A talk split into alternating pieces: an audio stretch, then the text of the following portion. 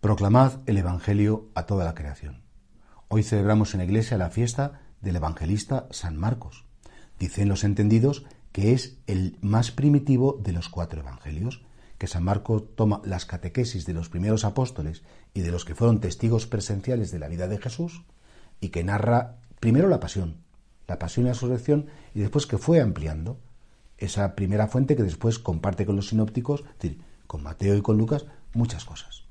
Sabemos de San Marcos que, uno, fue compañero de evangelización del apóstol San Pablo y que estuvo con él una temporada, pero que al final, bueno, pues tuvieron diferencias de opinión. San Pablo tenía un carácter muy fuerte y, bueno, pues, pues le dijo que se diera la vuelta. Es que los santos también tienen defectos. Los santos tienen momentos de debilidad o momentos de mal genio, como el caso de San Pablo, y, y se enfadaron.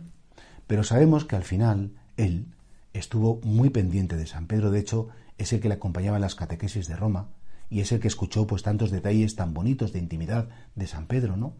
Y también, por supuesto, estuvo al final con el apóstol Pablo. Él transmite ese evangelio tan sencillo, tan auténtico, tan de la primera hora, que bueno, qué importante es ese conocimiento de Jesucristo que este apóstol, que este evangelista nos dio.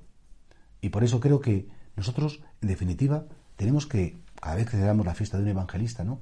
Tenemos que darnos cuenta que lo más importante de este mundo es conocer. Conocer es amar. Decía Benedicto XVI que todo conocimiento que no lleva al amor es un conocimiento inútil.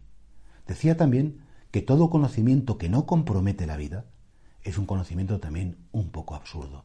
Precisamente los evangelistas nos dan un conocimiento de Cristo que compromete nuestra vida y sobre todo los evangelistas hacen ese gran servicio de darnos un conocimiento que nos lleva a amar más. Son muchos los evangelios que se han escrito de Jesucristo. De hecho, hay muchos evangelios apócrifos, en el sentido que un siglo después, dos siglos después, que es el evangelio de Judas, que es el evangelio de no sé cuántos. Bueno, eran leyendas bonitas, mm, cosas inventadas de Jesús.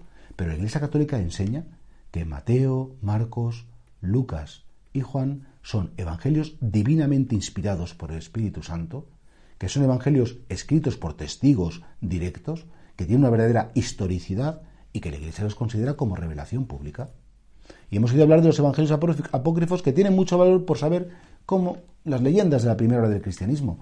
Los evangelios no son leyendas, son libros históricos que cuentan hechos reales.